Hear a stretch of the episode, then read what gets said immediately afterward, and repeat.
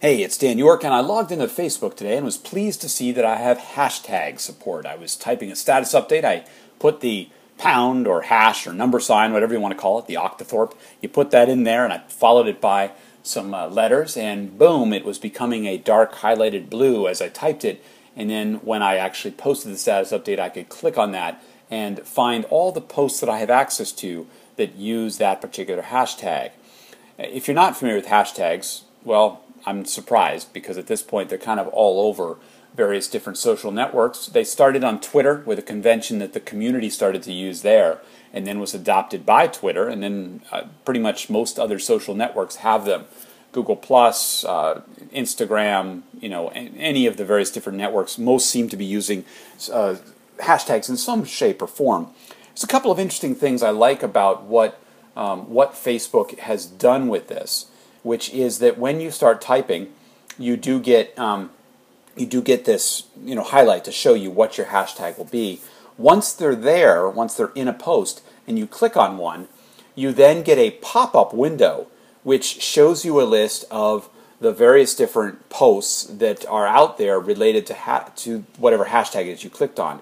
Now, what's interesting about this is that it appears to be all of the public posts and I'm presuming pages, which are mostly all public.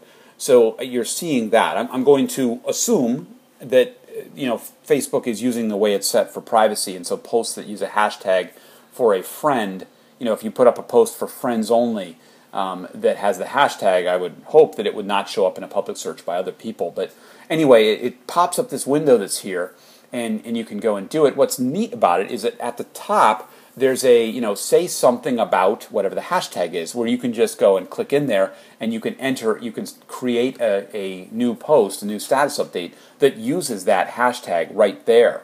So if you're working with hashtags, if you're, or if you're, you know, writing on a particular topic, you're following an event, you're, you're being part of some, you know, ongoing, perhaps it's a TV show, whatever else, you have a very easy way to go and participate in that conversation and use it. Now, unlike um, say Google Plus and some of the Twitter clients, when you start typing a hashtag, it doesn't give you a pop-up list of suggestions of what hashtags you might want to use, um, just in a regular status update. But you do get to this other uh, screen that shows you this. What's also interesting is that the URL changes to where it says um, Google, uh, you know, www.facebook.com slash hashtag slash Google Plus in this case. That's where Google was coming from my brain.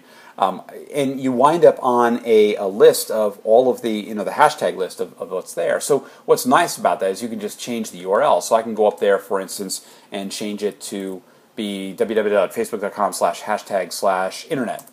And I will see any posts that now have pound sign internet, you know, hash internet as, as the hashtag it's there.